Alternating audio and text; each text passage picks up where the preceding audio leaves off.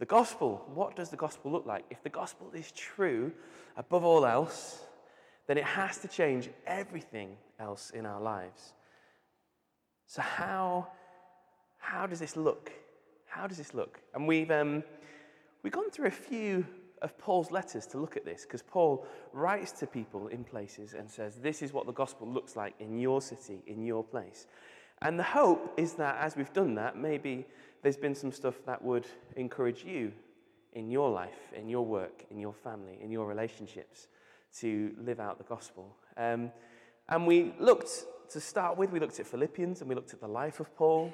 We looked at how he says that our life should mirror the life of Jesus. Um, and Paul is an example of this. He empties himself and he, he majors on the humble part of his life because that's the space where God can share the gospel more than anything else. Last week we looked at Colossians and we looked at some deep and rich ideas about Jesus. And this week we're going to look at Ephesians. Uh, Paul spent two years in Ephesus, and we read in Acts that he first meets these guys who are disciples of John, who have uh, repented and been baptized, but they haven't received the Holy Spirit. They've got part of it, but they've not got the whole. And he goes, and he has this incredible ministry there. There are people who are healed just by handkerchiefs that he's touched. Um, there's the amazing story of the seven sons of Sceva who come and, and try and copy what Paul's doing because he's so influential. There's um, the story of all the people of the town gathering together, all of their magic scrolls and spells, and burning them together. And then of uh, Demetrius, the metal worker, stirring up a riot in the amphitheater against Paul because the gospel that he was proclaiming was so dangerous and powerful and had changed so much.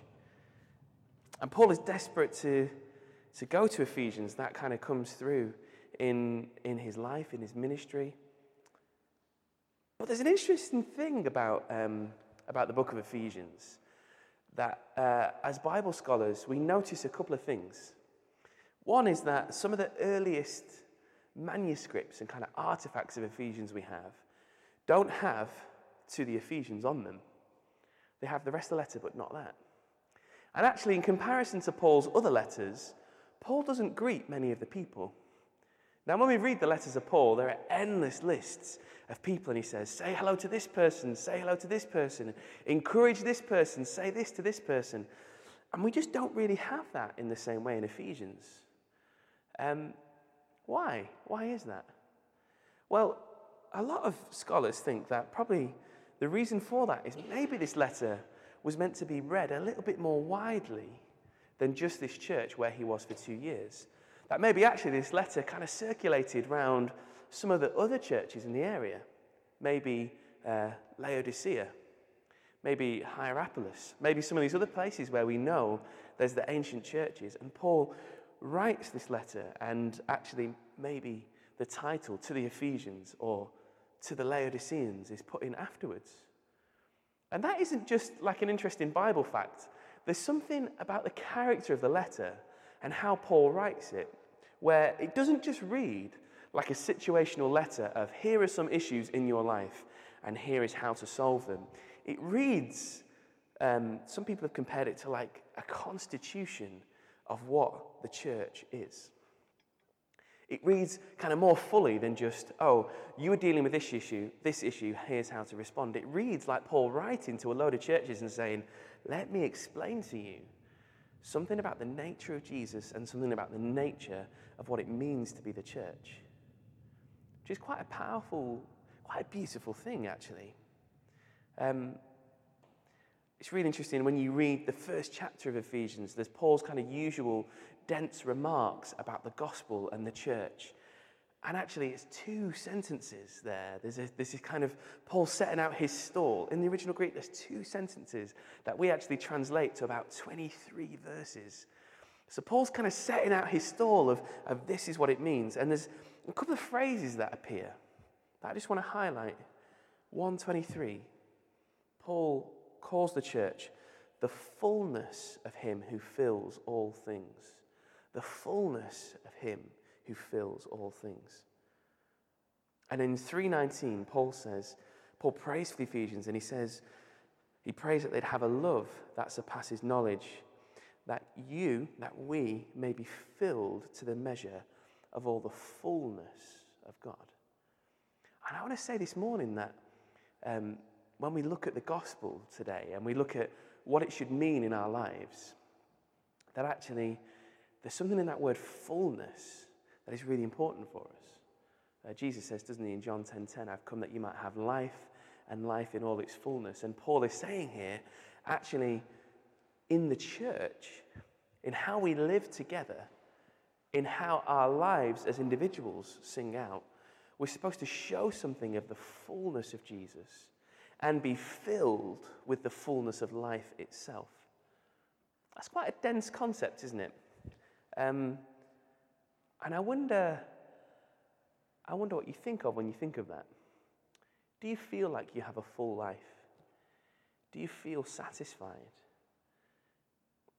When we look at Paul's letter and we say, oh, this is constitutional, this is foundational for what it means to the church, do we think, oh, I hope he can teach me how to pray in a way where I feel like God hears me? I hope he teaches me how to pray in a way where I feel like I hear from God and I know my purpose and I know my calling. Oh, I hope, I hope in reading this I find something of what it means to live out the gospel in my life, in the struggles and circumstances and what I'm going through. Because let's be honest, life is rough. Life is challenging, isn't it?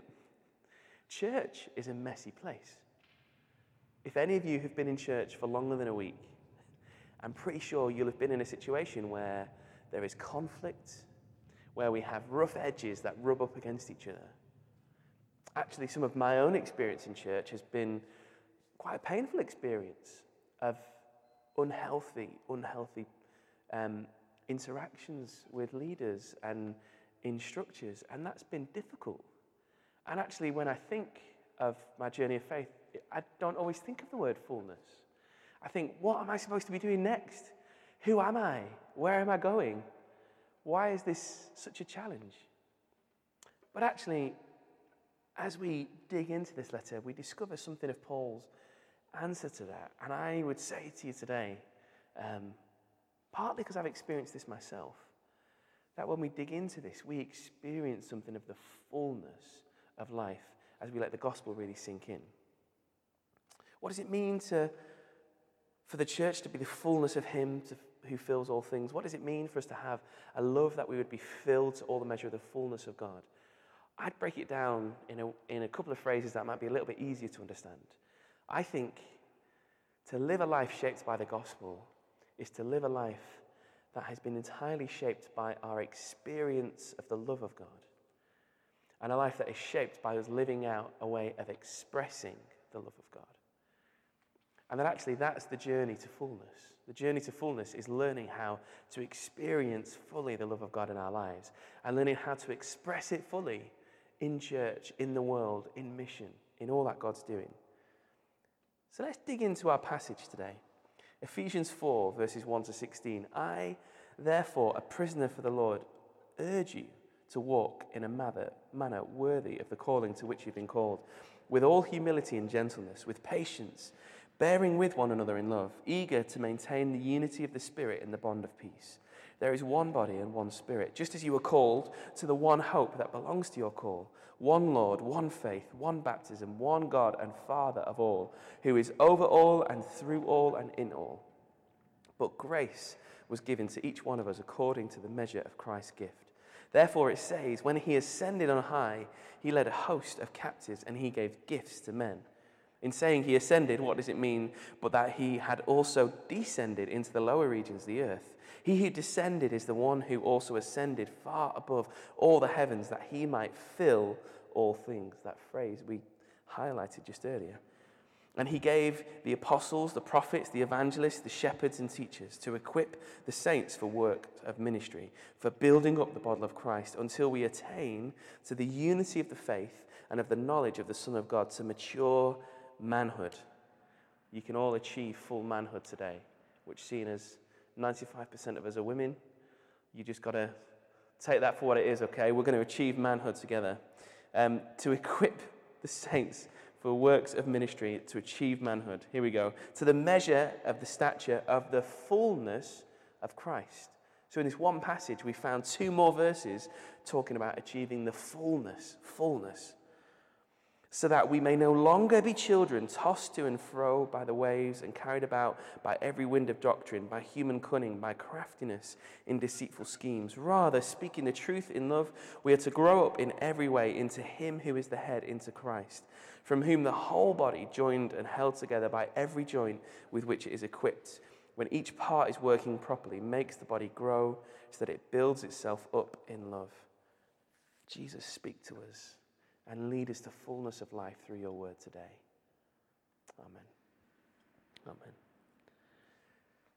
So, what does it mean then in this passage?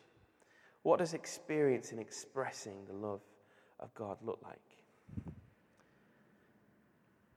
I really just have a sense in my spirit today in that of, of just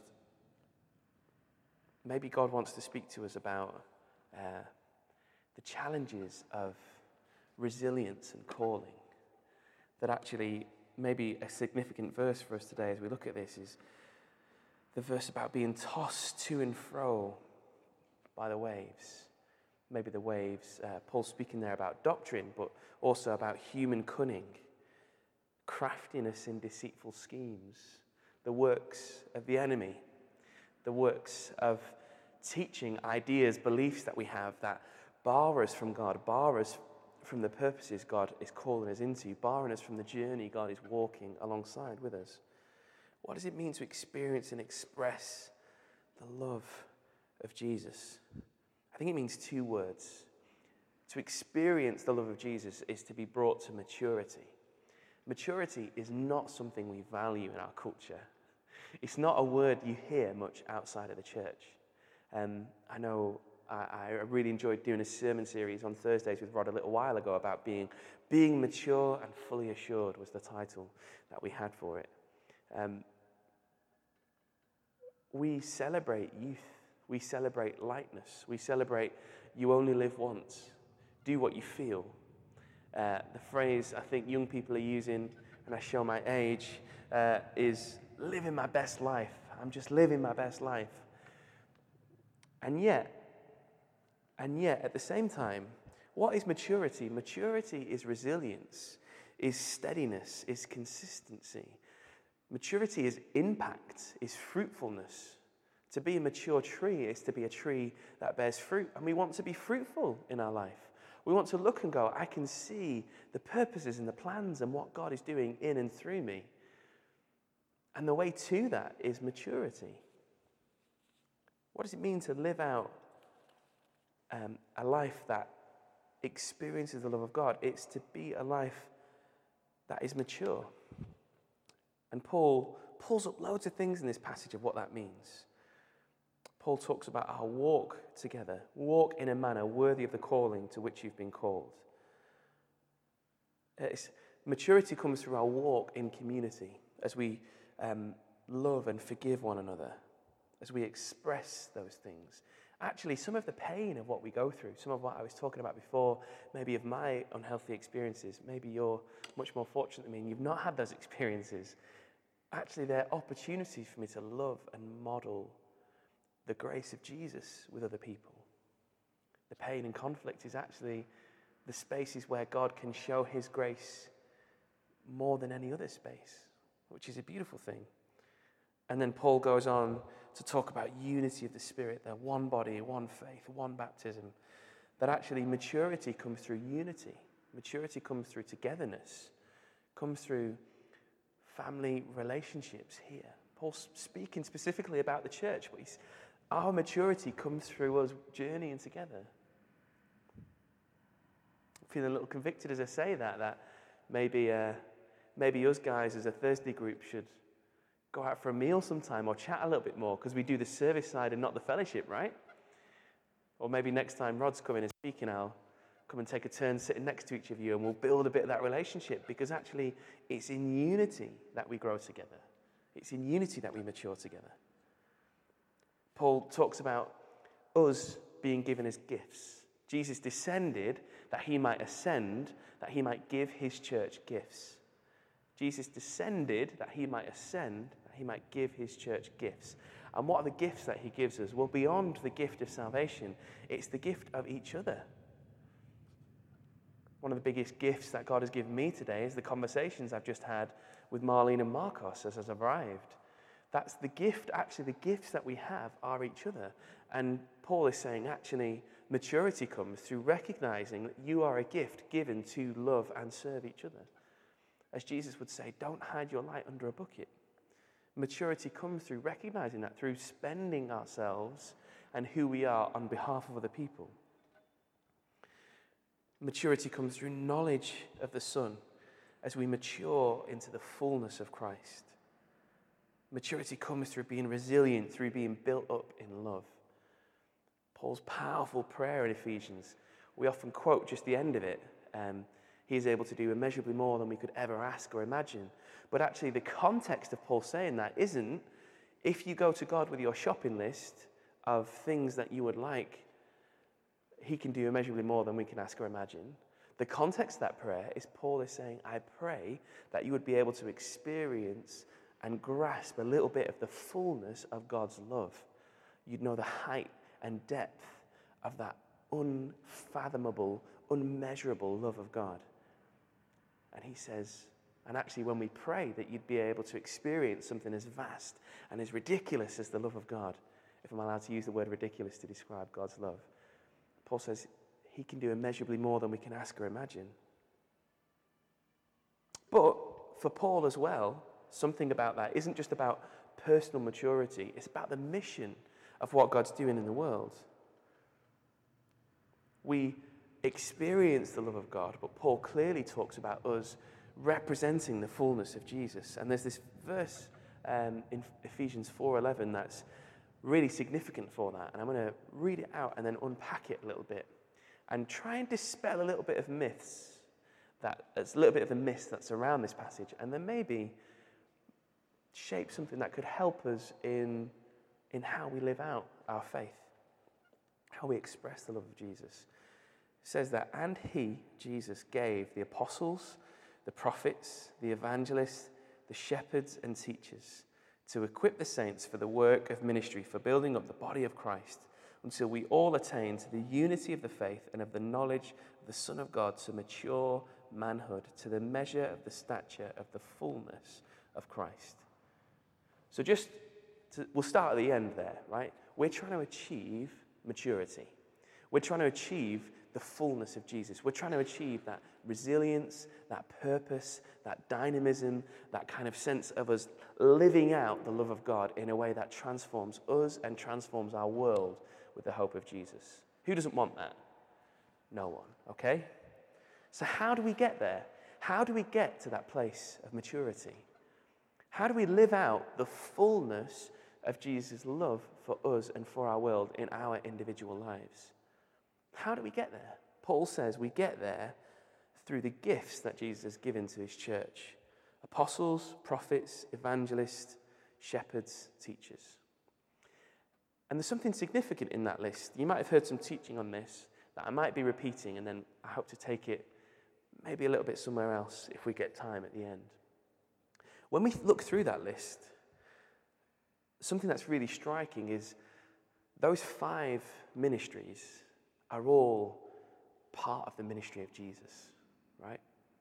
Jesus is the first person described as an apostle in the New Testament. Apostle just means sent one. We might be more comfortable with the Latin translation, which is missionary. God gave to his church missionaries. God gave to his church people he was sending to do things, messengers, people sent out to do God's work and God's will, adventurous people called to go to new places, to travel around, to journey, to do new things. God gave adventurers to his church, and Jesus was the greatest apostle.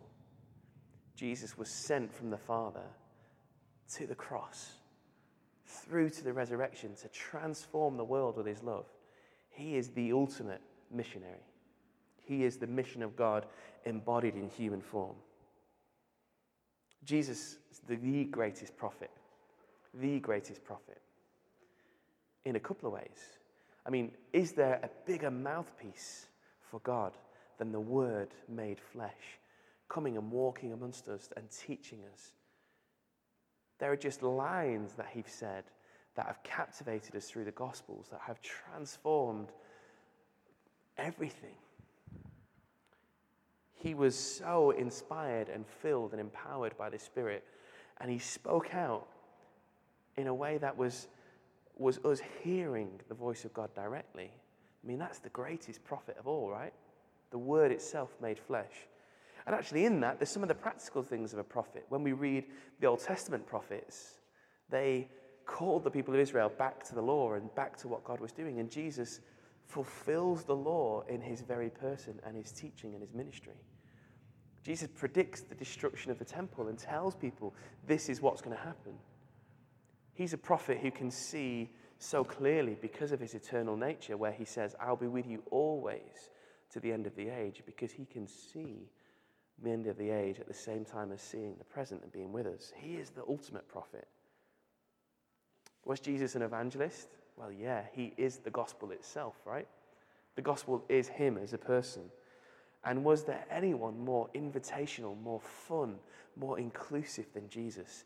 As he went around and he welcomed the lost and the broken and the forgotten and partied with them and ate with them and celebrated with them and called them into fullness of life, called them into living lives that sing of God. Was Jesus a shepherd? He was the good shepherd, right? The perfect shepherd. He was such a good shepherd that he didn't just care for his sheep, he laid down his life for his sheep. And was Jesus the teacher? Yeah, again, just words that just slipped off his tongue as he, as he spoke and ministered and guided his people have transformed everything. Read the Sermon on the Mount, the greatest teaching in history that manages to not just be a description of God and his kingdom, but also manages to be Jesus describing himself and his ministry. So when we read through those apostle, prophet, evangelist, shepherd, teacher, they represent the ministry of Jesus.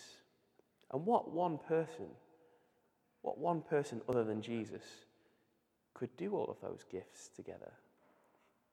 Yet we, as individuals, get to take on part of Jesus' ministry and together be the fullness of Him who fills all things.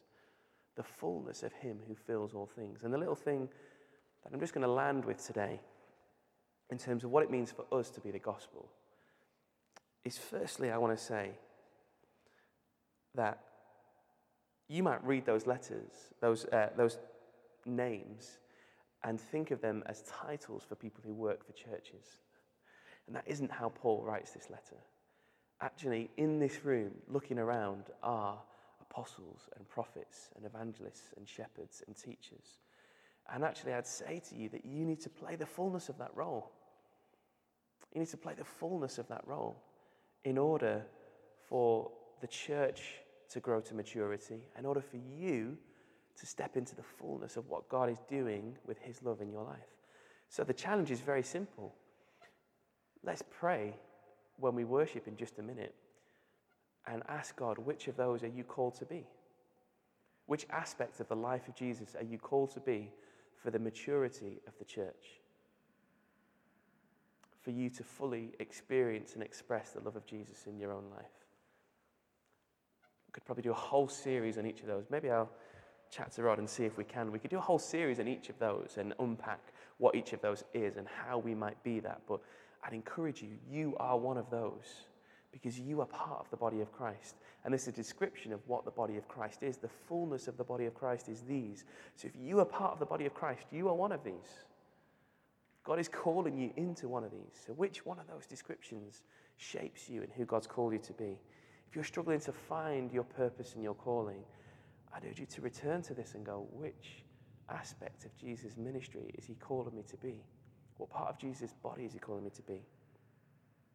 And the second thing is something I'm going to borrow from uh, a writer called Alan Hirsch, where maybe if you got that first point and it was a little bit basic, that you're like, oh yeah, that's okay. I know I'm an evangelist. I know I'm a teacher. Well, in order to grow in Christ likeness and to grow in maturity, we actually have to grow in the areas where we're weak. Because that's what it means to follow after Jesus, to become more like him, is to, is to grow fully into his image. So if you feel assured and this is what I am, but you're going, but I don't know, you feel trapped or you feel stuck today or you feel tossed about by the wind, I'd say actually maybe God would highlight one of those areas where you're weak and say, step into that, grow into that. You don't feel like a teacher, but maybe God's saying, you need to really dig into His word a little bit more. You don't feel like a shepherd, but God's saying, I just want to break your heart for people a little bit more.